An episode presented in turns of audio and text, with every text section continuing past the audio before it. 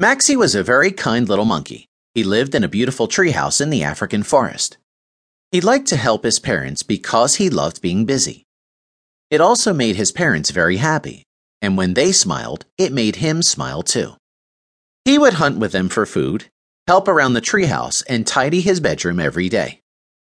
As you can imagine, his parents were very pleased with him.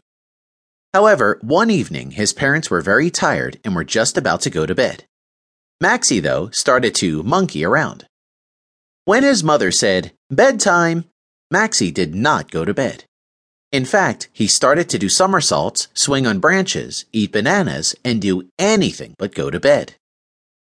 "No, Mom, I want to play some more. I'm not tired yet," he cried out. "But Maxi, it's late. You have had your playtime," said his mother. "All our monkey friends are already in bed. It's important to get lots of sleep so you have energy when we get up in the morning," continued his mother. Maxi's mother had a good idea.